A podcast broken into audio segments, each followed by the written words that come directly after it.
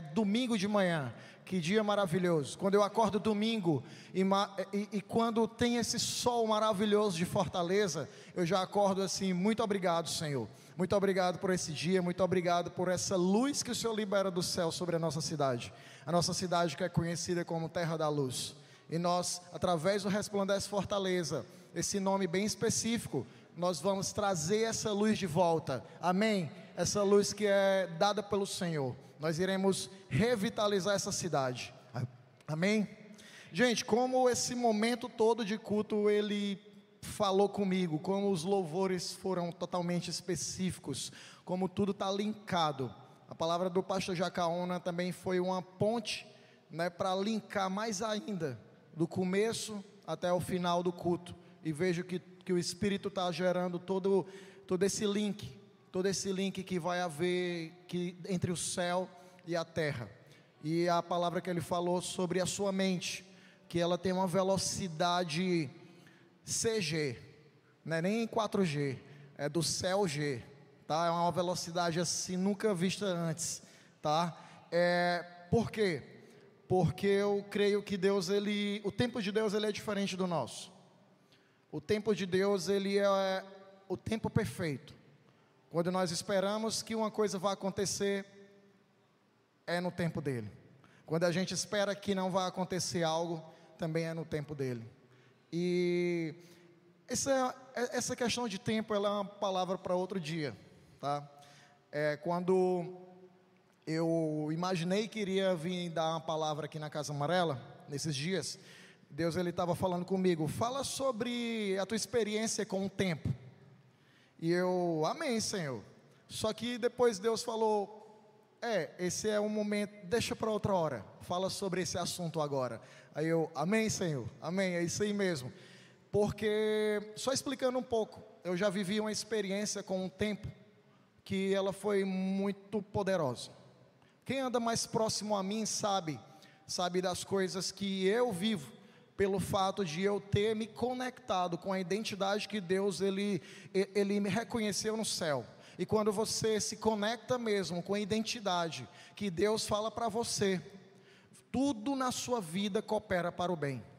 Tudo coopera para o bem daqueles que amam ao Senhor.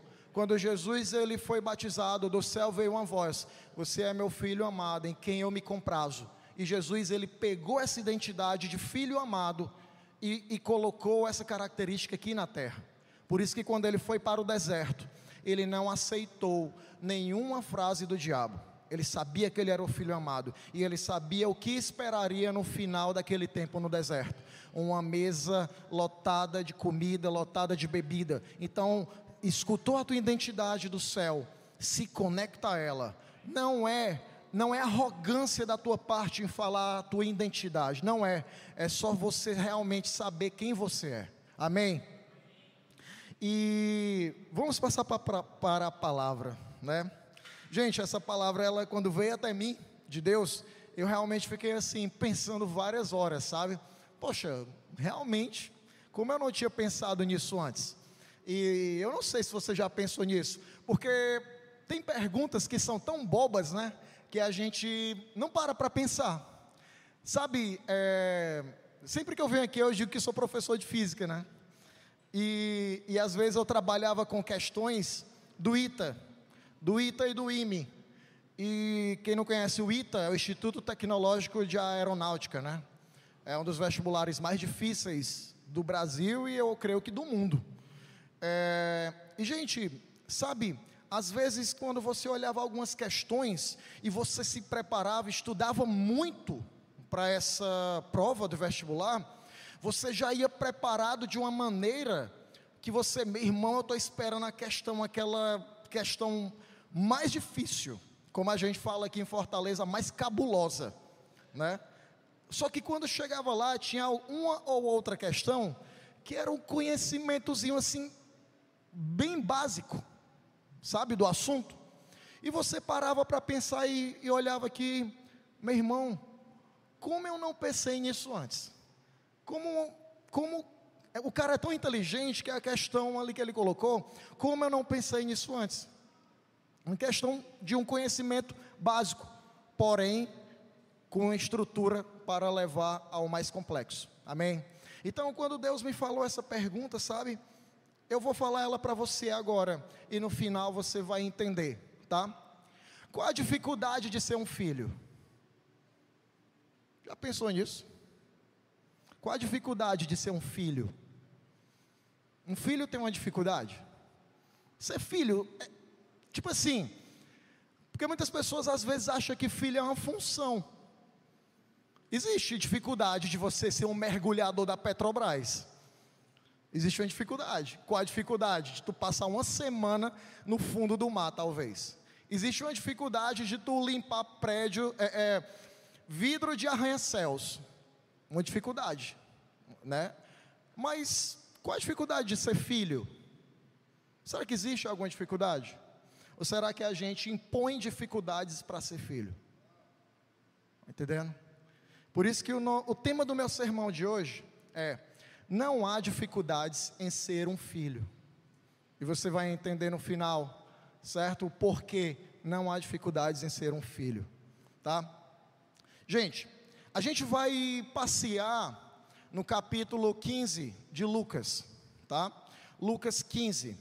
Se você verificar, se você abrir a sua Bíblia, para quem não lembra, é, eu trouxe a minha boa e velha Bíblia aqui, não minha, mas a minha esposa né? Mas eu amo essa Bíblia, tá? Eu amo muito essa Bíblia, ah, até porque ela ganhou de uma pessoa bem especial também, né? Mas o capítulo 15 de Lucas, pessoal, ele é conhecido como o capítulo dos perdidos. Não sei se você já ouviu falar sobre isso, né? O capítulo de Lucas, capítulo 15 de Lucas, o primeiro, a primeira parábola que Jesus fala é da ovelha perdida. A segunda parábola que Jesus fala é da dracma perdida. E ele fecha com a, a parábola do filho pródigo, tá? Eu não sei se você já parou para meditar nesse capítulo, porque ele vai dando uma crescente, tá? Ele vai dando uma crescente. Eu não vou ler o capítulo todo. A gente vai se debruçar mais na parte do filho pródigo, tá? Mas deixa eu te relembrar da ovelha perdida. Tinha um pastor com 100 ovelhas, uma foi perdida. Preste atenção nesses números, porque Jesus ele não fez isso, creio eu, aleatoriamente. Tudo que Jesus faz tem um fundo, tem um objetivo, e ele não fez isso aleatoriamente, tá? Então a parábola da ovelha perdida tem 100 ovelhas. Uma foi perdida tá? E o pastor saiu para procurar essa ovelha. Trouxe essa ovelha de volta. E houve um júbilo. Preste atenção nisso também. A parábola da dracma perdida fala de uma mulher que tinha dez dracmas e perdeu uma, tá? E, e ao perder essa uma dracma, ela saiu dentro de casa, ela, ela foi procurar dentro da sua casa. Dentro da sua casa ela foi procurar e ela achou essa uma dracma. E, ela, e houve júbilo também. E a parábola do filho pródigo, Jesus deixa bem claro: um homem tinha dois filhos, e um se perdeu. Quando esse um se perdeu, o pai ficou à espera desse filho. E quando esse filho voltou, houve o que? Júbilo. Está prestando atenção que nas três parábolas tem me, o mesmo padrão: houve uma, uma perda, houve uma procura, querendo ou não, o pai do filho pródigo, ele procurava o seu filho talvez na sua mente, na sua cabeça. Ele talvez não saiu para procurar fisicamente, mas ele pensava no seu filho. E quando foi achado, ou quando aquele filho voltou, houve um júbilo. Então, perda, achou e júbilo. Então, tem essa, esse mesmo padrão as três palavras. Essas, essas parábolas, acreditam-se alguns teólogos que as três são diferentes. Três são iguais. Oh, desculpa, três são diferentes, aleatórias. Tem alguns teólogos que dizem que a primeira da ovelha e da dracma são uma só, e a do filho pródigo é uma história à parte. Só que, ao meu ver, as três parábolas elas se conectam. E, e Jesus ele vai causando um impacto cada vez maior na explicação, na explicação não, mas na, no decorrer, no discorrer dessas parábolas. Ah, preste atenção que isso até na porcentagem aumenta. Uma de 100, 1%. Na da dracma perdida, uma de 10, 10%. E na do filho pródigo, um de 2, 50%. Ou seja, você vê que nas, na parábola que Jesus foi contando, nas três, houve um aumento da revelação. E Jesus ele fez esse aumento da revelação para verificar se aqueles que estavam escutando, os fariseus, eles tentavam entender. Isso é como um professor, é como um mestre. Um mestre ele ensina alguma coisa da maneira superficial. O aluno não entende, ele vai para outra maneira para explicar. E o aluno não entendeu novamente, ele vai para uma terceira maneira para explicar. Então Jesus ele foi crescendo na revelação. Ele foi crescendo, ele disse primeiro da ovelha perdida, depois falou da dracma e depois falou da do filho pródigo. Gente, como é bom pegar essas parábolas e verificar que sempre há algo que a gente perdeu. Sempre há algo que a gente perdeu e a gente achou, procurou, achou e depois a gente encontrou, sabe? E quando encontra, há uma alegria, há um júbilo. Preste atenção na sua casa mesmo. Quantas coisas talvez você já perdeu? E quando encontrou você, ai meu Deus, graças a Deus eu achei. Imagina perder a tua carteira de motorista. Imagina tu pensar em ter que ir para o Detran para fazer tudo de novo. Você que tem 100 cartões de crédito, imagina aí, perder tudinho. Meu Deus do céu. O celular, meu Deus, imagina perder. Hã? Pois é, compra outro com. Não sei se pode fazer, né? Uma loja ali, né? Então, gente, olha como é, é poderosa essas parábolas. Então eu te levo a, uma, a, a um, a um pensamento. Porque quando às vezes algum filho de Deus, a, alguém se sente perdido, ele se culpa. A culpa fica toda nele. Se ele soubesse que quando ele voltasse, ou quando a chama no seu coração voltasse a se reacender, aquilo iria gerar júbilo, aquilo ali iria gerar uma festa, aquela volta iria gerar uma festa. Quantas vezes a gente, os nossos pensamentos estão perdidos, estão longe do Senhor, estão longe do Pai. Mas se a gente lembrar que eu pensar assim, poxa, mas quando eu voltar, vai haver uma festa, vai haver um júbilo. E a maioria das pessoas pensam, poxa, me condenando, todo mundo vai me olhar torto, todo mundo vai me olhar diferente, todo mundo vai, vai, me, vai apontar algo em mim. Sabe?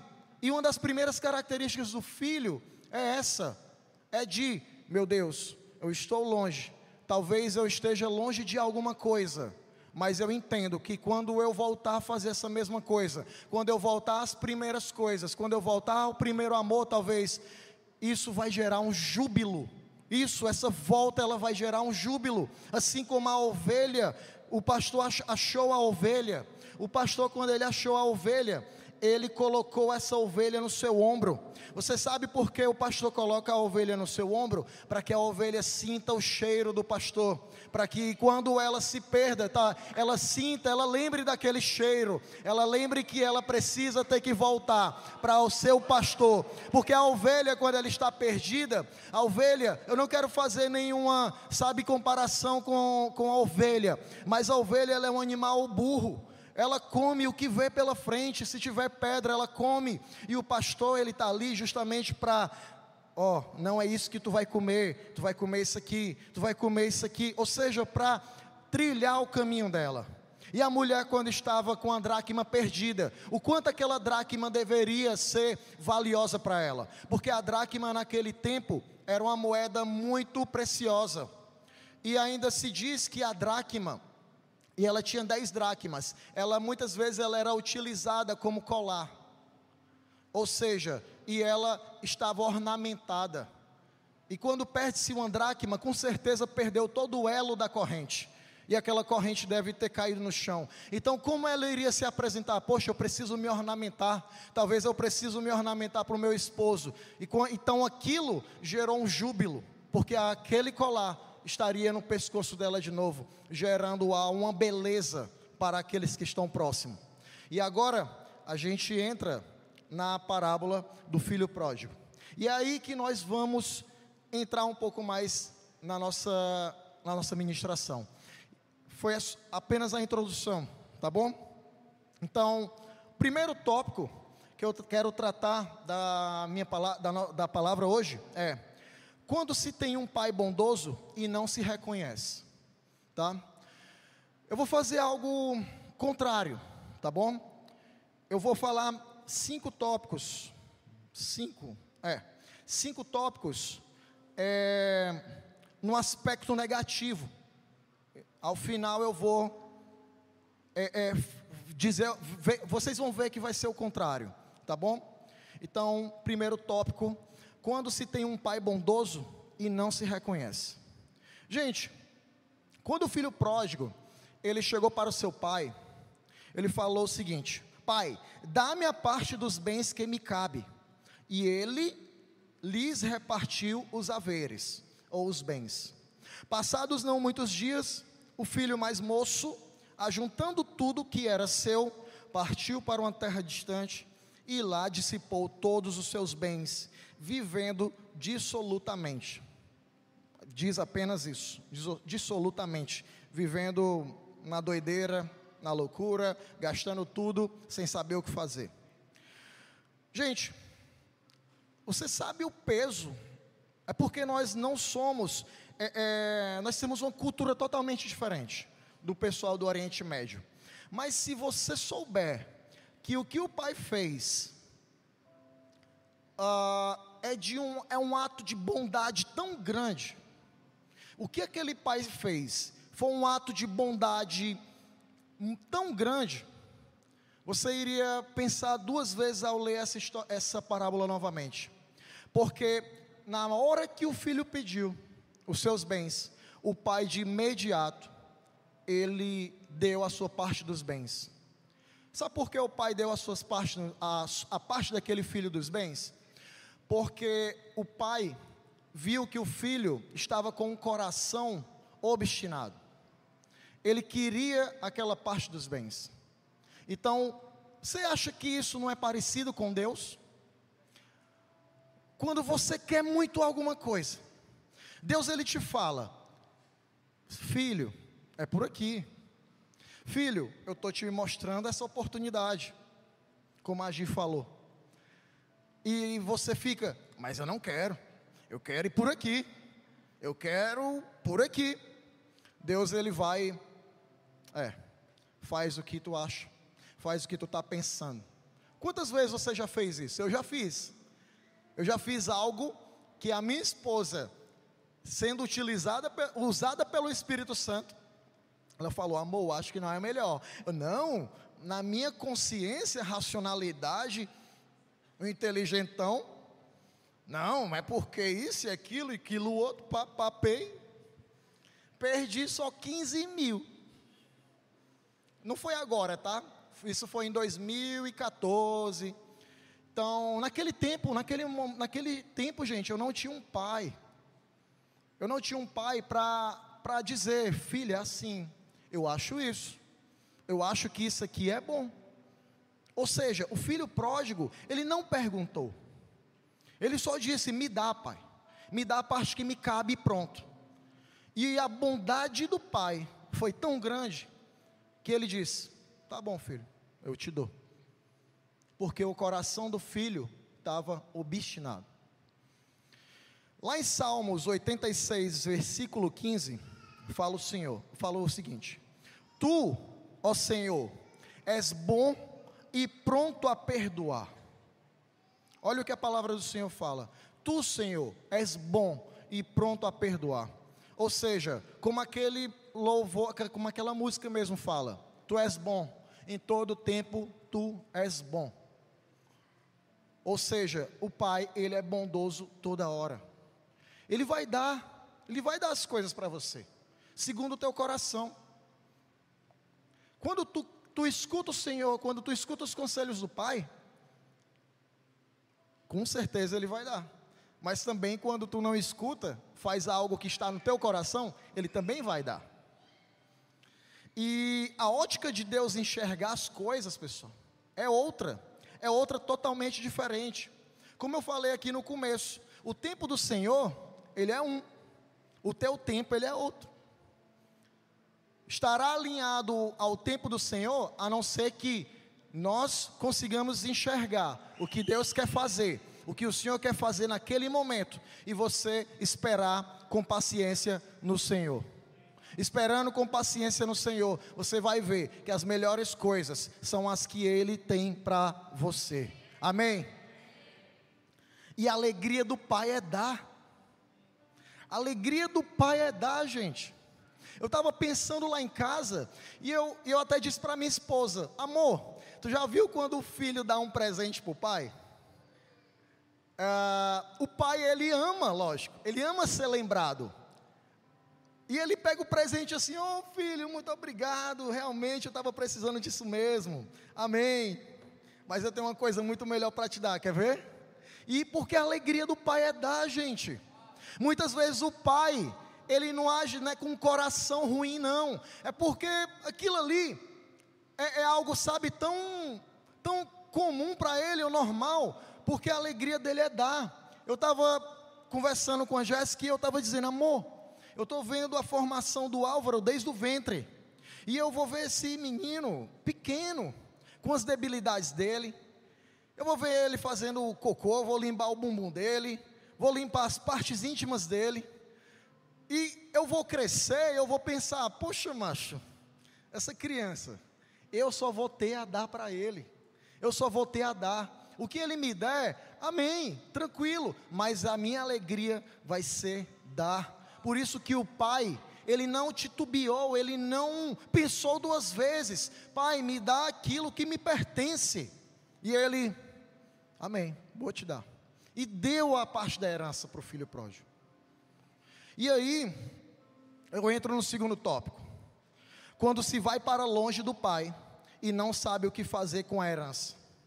Agora eu falo do costume do Oriente Médio, ele é diferente do nosso, pessoal. Lá tudo tem um significado, tudo tem algo mais profundo a se aprender. E, e essa atitude do filho pródigo, gente, pedir a herança com o pai ainda em vida, era a mesma coisa dizer assim: ó, ei pai, eu quero te ver morto, me dá a minha herança. Imagina tu dizer isso para o teu pai: eu não quero mais nem saber de tu. Eu só quero te ver morto, me dá a parte da herança e pronto, acabou, eu vou embora. Gente, você sabe que isso no Oriente Médio era era algo para que se o filho voltasse, o pai poderia até matar o filho. E não tinha nenhuma lei que amparasse aquele filho que pediu a herança antes do tempo. Olha para você ver o quanto isso é profundo quanto isso é algo que a gente não entende muitas vezes. E o filho ele foi para longe do pai e ele não sabia fazer, não sabia o que fazer com a herança. Porque lá em Gálatas 4, versículo 1, fala o seguinte: Digo que todo tempo que o herdeiro é menino, em nada difere do escravo, ainda que seja senhor de tudo. Aquele filho mais moço, ele ainda não tinha maturidade suficiente para gerar toda uma herança que o seu pai tinha para ele, metade da herança no caso. Então ele foi, gastou com, com várias coisas, gastou talvez com bebida, com mulheres, a parábola não deixa isso bem claro, gastou com tudo, dissolutamente, ou seja, irresponsavelmente. Por quê? Porque ele não era maduro ainda. É como eu acabei de falar. O pai ele está ali para dizer, filho, investe nisso. Não é o tempo de investir. Nós passamos por alguma, alguns períodos atrás que foi que a gente recebeu uma palavra e não, não é tempo de investir. Gente, e aparecia tanta oferta, aparecia assim tanta oferta que eu dizia para minha esposa, amor, estou me coçando para comprar. Estou me coçando para comprar porque está barato demais. Mas qual era o direcionamento? Não investe. Não investe. E meu amigo, e eu não investi e tal. Só que eu disse para minha esposa: amor, não é tempo de investir. Eu sei que eu fico me coçando aqui querendo comprar porque está muito barato as coisas, mas é a palavra que tem do direcionamento. E quando tu foge dessa palavra do direcionamento, aí algo vai dar errado. Algo vai dar errado. O, eu creio que, sabe, o pai, ele só tem o melhor para dar para o filho. Só tem o melhor. E aí eu passo para o terceiro tópico, que fala o seguinte: quando enxerga, quando o filho enxerga que até para os servos o pai tem algo excelente. Isso aqui eu já estou passando, né? a gente já está discorrendo a história do filho pródigo, porque lá na frente, lá no capítulo, no versículo 17 de Lucas 15, vai falar o seguinte: Então, caindo em si, disse: Quantos trabalhadores de meu pai têm pão com fartura, e eu aqui morro de fome? Levantar-me-ei e irei ter com o meu pai, e lhe direi: Vamos parar por aqui. Gente, olha o que ele falou. Ele era filho, filho do dono de tudo. E ele falou: Poxa, acabei todas as minhas heranças, acabei a minha herança, a terra está passando por uma fome poderosa, onde não tem nada para comer, e eu vou fazer o quê? Eu vou voltar para o meu pai. Porque até o trabalhador, até o servo mais simples tem pão com excelência. E eu quero te dizer que os donos de terras, naquele período, eles tinham três tipos de trabalhadores. Algumas Bíblias vão falar vão ter a versão trabalhadores, outras vão ter servos, tá? E o primeiro tipo de servo, pessoal, que o pai tinha era o servo chamado de doulos, tá? Eu até fiquei pensando aqui se essa palavra ela gerou a palavra doula, né? Doula, né? Aquela mulher que fica ali do lado ajudando no parto né, porque está próximo da família, eu não sei, eu não pesquisei isso, mas o primeiro tipo de servo era o doulos. Ele fazia quase parte da família, pessoal. Ele fazia quase parte da família. Estava ali com o dono da terra para fazer tudo. Tinha o escravo de classe inferior, que era o pai des, que ele era subordinado aos servos, aos doulos, era como se fosse uma classe de servos. Os doulos o pai des, que eles eram subordinados, e, e tinham os servos assalariados, que eram chamados de mistioi. Eles eram estranhos, sabe? Eles vinham trabalhar de vez em quando, quando o serviço estava demais, quando tinha alguma coisa para fazer. Então aí o dono da terra chamava os mistioi. Oi? É, os orelhas secas, como o pastor Adriano está falando aqui. E ele geralmente nem era conhecido dos outros. Talvez era o, os paides, que era a classe do meio, que conheciam os trabalhadores e chamavam eles para ajudar ali em alguma outra coisa. E você sabe qual, qual palavra o filho pródigo ele está se referindo aqui quando ele fala: Quantos trabalhadores de meu pai têm pão? Sabe qual o tipo de servo que ele estava falando? Dos mistioi da classe mais inferior, gente. O filho pródigo, ele nem estava se comparando ao servo mais inferior, ele estava se comparando a, a, a mais baixo do que isso. Porque até o mistioi, até o servo mais baixo, assalariado, um estranho, ele tinha pão com excelência. E o filho, ele estava tão perdido em si, que ele, sabe, não tinha mais nada. E ainda para ser humilhado, o rapaz que ele pediu para trabalhar, pediu para ele cuidar de quê? De porcos. Judeu não come porco, pessoal. Aquilo ali era uma humilhação maior ainda. Maior ainda. Ele disse: vai cuidar de porcos. Tu é judeu, vai cuidar dos porcos. E até a comida, até as chamadas bolotas que os porcos comiam, ele desejou comer. Olha que situação daquele filho pródigo. Olha que situação de humilhação, de desespero, talvez. E, e aqui eu entro na característica, nas características que eu, cita, que eu é, enumerei aqui, do que ele estava parecendo ser. Ele estava parecendo ser um órfão. E eu vou enumerar aqui essa, umas características de, de órfão que Deus é, trouxe para o meu coração. Geralmente o órfão, pessoal, ele mesmo sendo melhor, ele não se vê como. Aquele cara, quando ele não tem um acompanhamento de um pai, quando ele não entende que ele é filho, mesmo sendo melhor, ele não se vê como. Ele se vê muitas vezes, talvez, como um fracassado. Ele vê que o seu trabalho não rende, não frutifica, o segundo, quando se vê contra a parede, quer resolver tudo na fuga. Sabe com, com quem foi que eu aprendi esse, esse segundo ponto aqui? Parece até engraçado. Eu não sei se vai chocar muitas pessoas, mas eu aprendi com o meu cachorro, porque ele é adotado.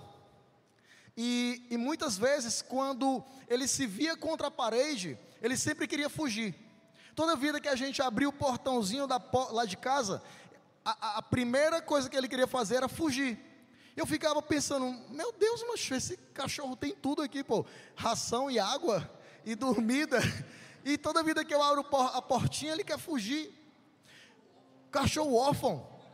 E, e o órfão é assim, pessoal. Desculpa, eu não estou querendo comparar uma pessoa com um cachorro, tá?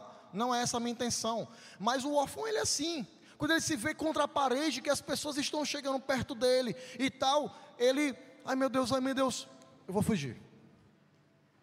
Eu não quero prestar conta, eu não quero, vou fugir. Terceiro, deixa de ser, deixa se levar rapidamente por pessoas fracas.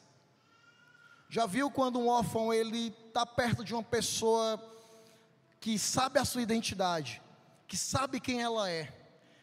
Ela vai pensar a mesma coisa da palavra que eu falei no começo arrogante. Esse cara é muito arrogante, fala desse jeito. Mas não, não é arrogância, gente. É porque a pessoa que escutou uma palavra de Deus, ela sabe a sua identidade, ela sabe qual o seu propósito. O quarto ponto de um órfão é: em seus fracassos, vai sempre querer ficar sozinho. Sempre. Ah, meu Deus, eu fracassei, eu errei, me deixa só, me deixa só. Eu quero ficar só. Eu vou fugir, vou ficar sozinho. Sempre acham que os outros têm pena dele. Sabe, ele chega e tal, chega ali bem na humildade falsa dele, e sempre vai achar que as pessoas estão com pena dele, ou estão falando mal dele, ou estão exaltando ele demais. Ele sempre acha isso. Sempre um órfão vai dizer, quando uma pessoa se isola para conversar, ela sempre vai pensar: será que estão falando de mim? Será que eu fiz algo de errado? E a última característica é: o órfão só olha para os seus erros e para os seus acertos. Ele não olha para os acertos e os erros dos seus irmãos. Ele não olha, ele, ou seja, isso significa não coopera. Não coopera. Não coopera tipo, poxa, cara, tu acertou. Ei, meu irmão, estamos juntos, acertou. Ei, meu irmão, eu vejo que tu errou nisso, mas estamos juntos. TMJ, estamos juntos, né? Eu estou aqui para te dar o apoio, porque a Bíblia fala: segura no, na mão do teu irmão, no braço do teu irmão, e vão juntos, um apoiando ao outro. Gente, E aqui eu te digo, para fechar esse tópico, o dilema do órfão quando ele é adotado. É só o começo, tá? Porque depois disso ele transiciona. Se ele aprender isso, ele vai transicionar. O órfão ele precisa entender que de vez se ele entender que ele foi um escolhido, ao invés de pensar que é o rejeitado. Você já pensou que o órfão ele sempre vai pensar assim: eu fui, eu, eu sou rejeitado, eu sou rejeitado. Parece que toda vida que eu preciso ir na geladeira da casa do meu pai nova e da minha mãe nova, eu preciso pedir autorização. Eu sou rejeitado, aquele filho lá, ele, ele tem mais. Por que ele não transiciona esse pensamento e diz assim, ó, entre todos aqueles do orfanato, eu fui o escolhido. Eu fui o escolhido, sabe? Quando esse pensamento transiciona, ele se enxerga como um verdadeiro filho. Ele se enxerga, meu irmão, eu posso abrir aqui a geladeira, eu vou é comer mais mesmo, eu vou beber água, eu vou dormir bem, porque eu tenho agora um pai, eu tenho uma mãe, eu tenho algo que cuida de mim, eu tenho alguém que está aí para os meus problemas. Amém, Jesus. Amém. A quarta, o nosso quarto tópico é quando se tem palavras ensaiadas para se achegar até o pai. Foi isso que o, que o filho pródigo fez. Olha no versículo 18: Levantar-me-ei e irei ter com o meu pai e lhe direi: Pai, pequei contra o céu e diante de ti. Já não sou digno de ser chamado teu filho. Trata-me como um dos teus trabalhadores. Ele não estava falando isso para o pai ainda, ele estava ensaiando.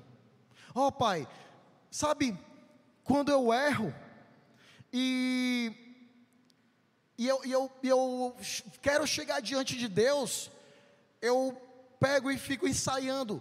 Peraí, como é que eu vou chegar para Deus? Como é que eu vou chegar para o meu pai? Como é que eu vou chegar e dizer para ele que eu fiz isso? Como é? E o filho pródigo, ele estava ensaiando palavras. Ele estava, pô, pô, não, eu acho que eu vou falar assim, para ver se comove mais o meu pai. E ele me aceita até como um mistioi, até como um trabalhador estranho. Será que eu é assim mesmo que eu preciso falar com meu pai?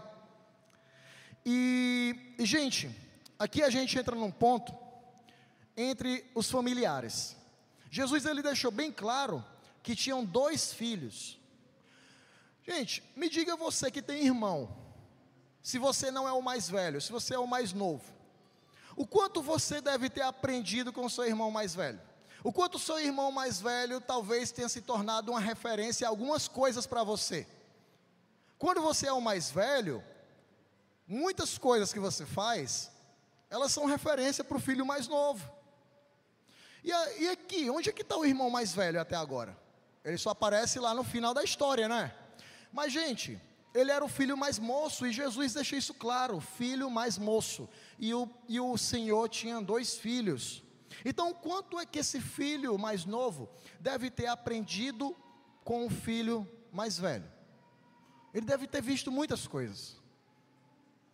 Sabe quem um filho mais velho representa aqui nessa parábola? Eu creio que você sabe.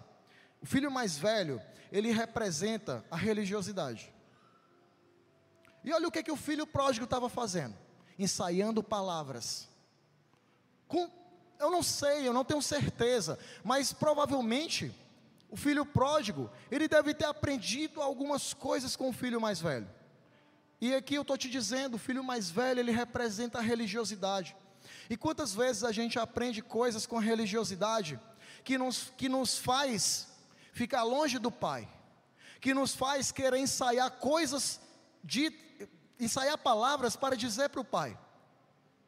Quantas vezes a gente, não, não, peraí, eu acho que eu tenho que me achegar ao Senhor arrumado, é, e tal, será que eu tenho que me achegar? Não, eu não sei. Gente, você sabe comigo, qual o momento em que Deus mais fala comigo?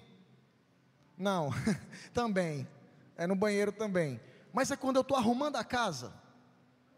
Quando eu estou arrumando a casa, só de bermuda. e todo suado. Gente, eu transpiro demais. Quando eu passo assim um minuto de vassoura, já cai o pingo. E sabe por que eu não gosto que caia o pingo? Porque vai fazer lama com a poeira.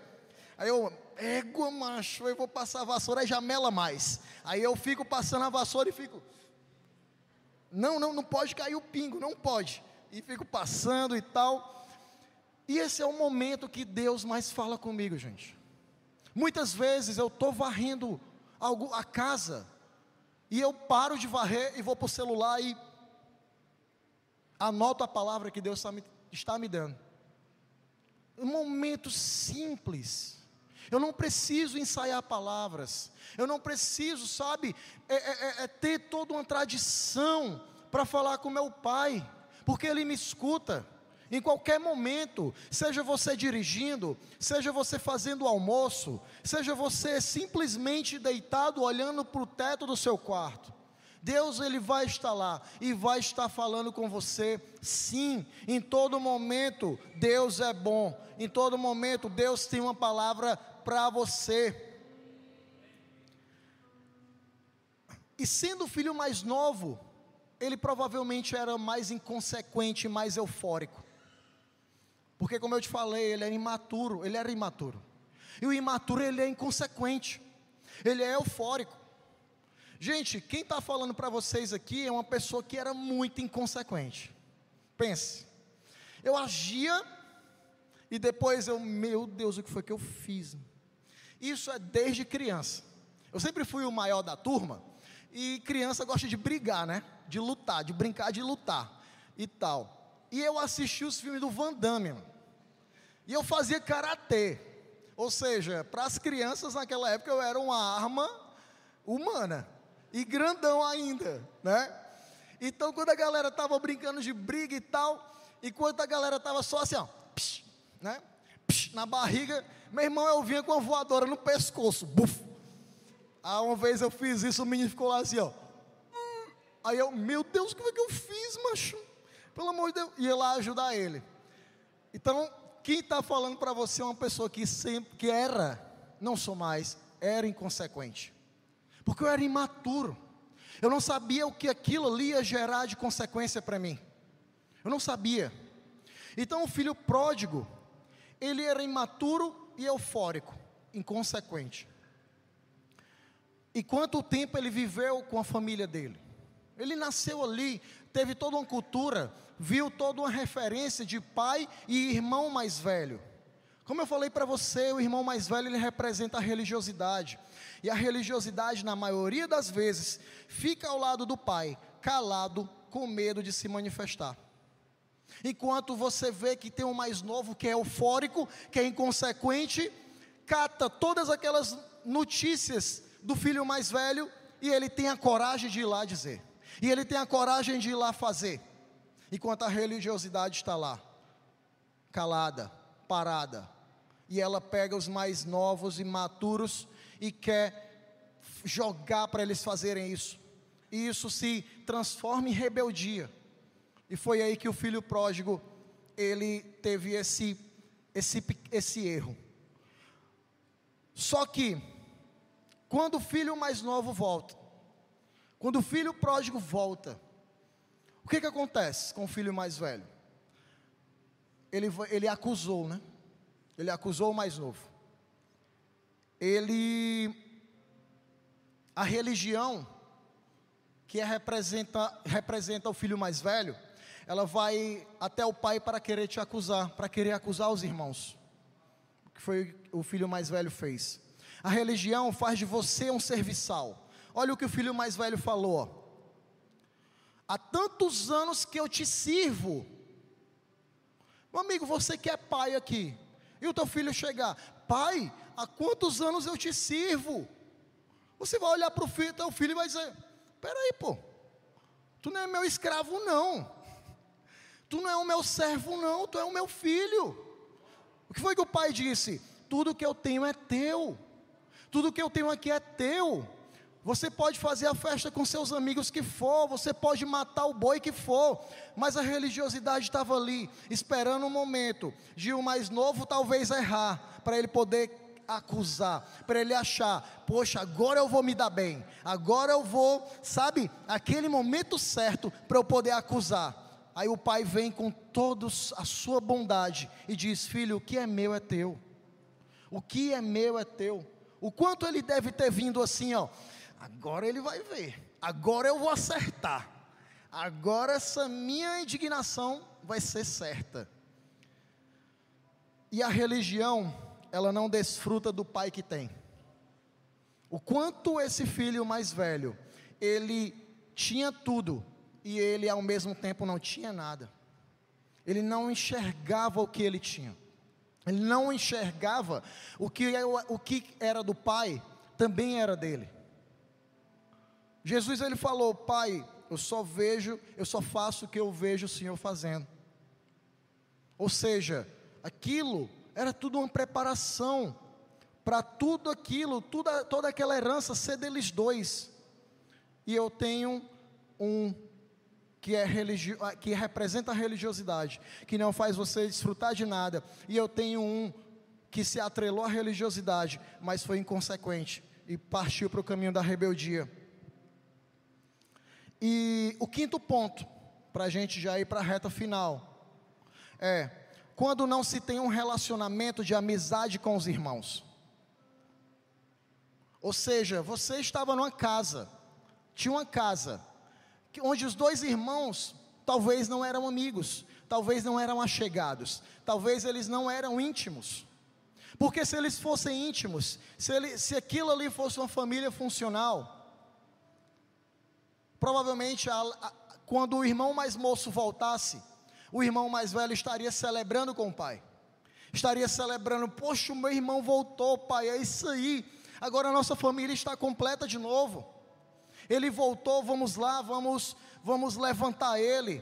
Provavelmente ele vai estar chegando quebrado, provavelmente ele vai estar chegando sujo. Vamos lá, vamos ajudar ele. Então isso, a imaturidade entre esses irmãos, gerou a competição entre eles dois. E o maduro, maduro, o filho maduro, ele não compete. Ele não compete. Ele sempre vai gerar atitudes para cooperar, para cooperar. E o mais velho, ele foi calculista.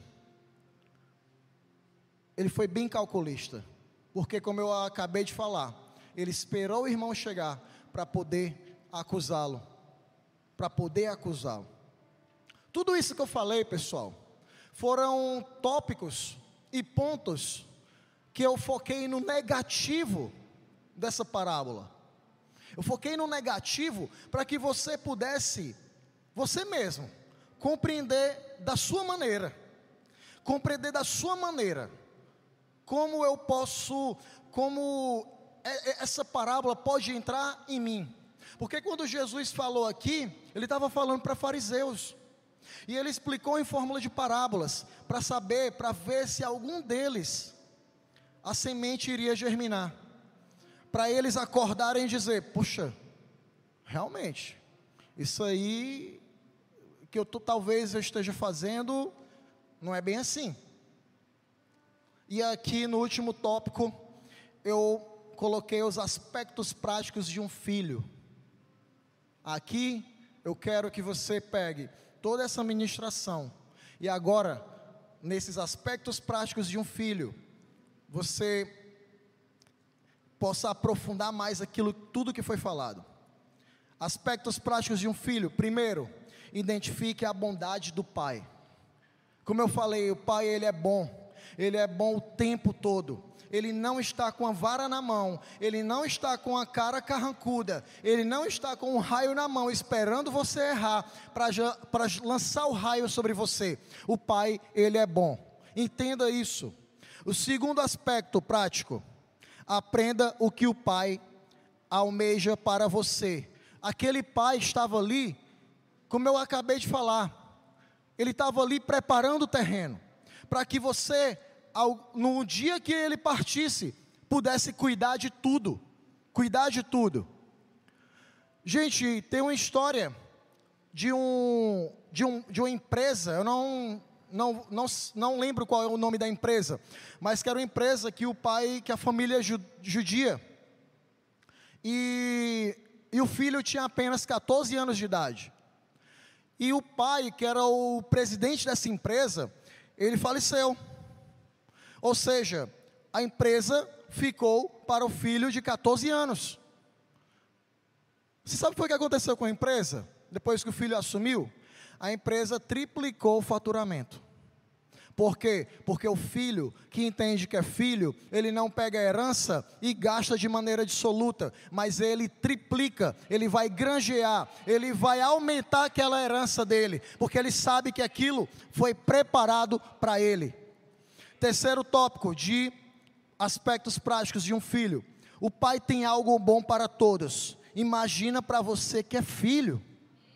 Lá em Mateus 7,11 fala: Ora, se vós, você, que sois maus, sabeis dar, sabeis dar boas dádivas aos vossos filhos, quanto mais vosso Pai que está nos céus dará boas coisas aos que lhe pedirem. Gente, se nós que somos maus, sabemos dar boas coisas aos nossos filhos, imagine Deus, que é bom, que é bom o tempo todo. Será que Ele não vai te dar o que você pede? Será que Ele não vai te dar a, a mínima coisa que você pede? É como a minha esposa fala, Deus ele se preocupa com as minhas, sei lá, bobagens. Uma simples bobagem, Deus ele vai se preocupar em te dar. Ele não está ele não tá preocupado é somente em te dar uma cura, somente em, em suprir o teu financeiro, mas Ele está preocupado também em te dar tudo que você quiser. Pai, eu estou precisando, sei lá, de um tênis novo. Pai, eu estou precisando, sei lá, de uma caneta nova. Ele vai te dar. Ele é bom o tempo todo. Ele vai te dar. Entenda que você é filho. Se achegue ao Pai com coração, não com palavras ensaiadas. Quantas vezes eu cheguei até Deus, indignado mesmo. Tinha um dia que lá em casa, a minha esposa estava doente, o Yoshi estava doente, e eu cheguei assim, a Jéssica lá deitada no sofá, e aquele clima, meu irmão, me levantei. Deus, Pai, eu não aceito isso na minha casa, não aceito. Cura esse cachorro, cura a minha esposa, eu quero uma volta para minha casa, um ambiente de saúde, de alegria. Estava tudo escuro e eu, meu irmão, no outro dia, estava todo mundo curado, estava todo mundo bem, todo mundo estava com saúde, sabe? Porque Deus, Ele se preocupa com as bobagens de você com as suas, porque você é filho, meu amigo. Você não é um escravo, você não é órfão, você foi enxertado na videira por Jesus. Último aspecto de um filho: o pai se alegra na comunhão entre os irmãos. Veja que o filho pródigo e o irmão mais velho, eles tinham competição entre eles. Mas o pai, ele se alegra na comunhão entre os filhos. Por favor, dá só um pouquinho mais de retorno aqui que tá eu tô já ficando rouco. Eu disse para Deus, Deus, eu não quero ficar rouco hoje. Todo, toda pregação acaba rouco. Ah, então, Deus ele se alegra na comunhão entre os filhos. Ele se alegra em que a casa esteja funcionando perfeitamente, que ela esteja de uma maneira funcional que os filhos eles sejam amigos, que um reparta a dor com o outro, que um reparta a alegria com o outro também.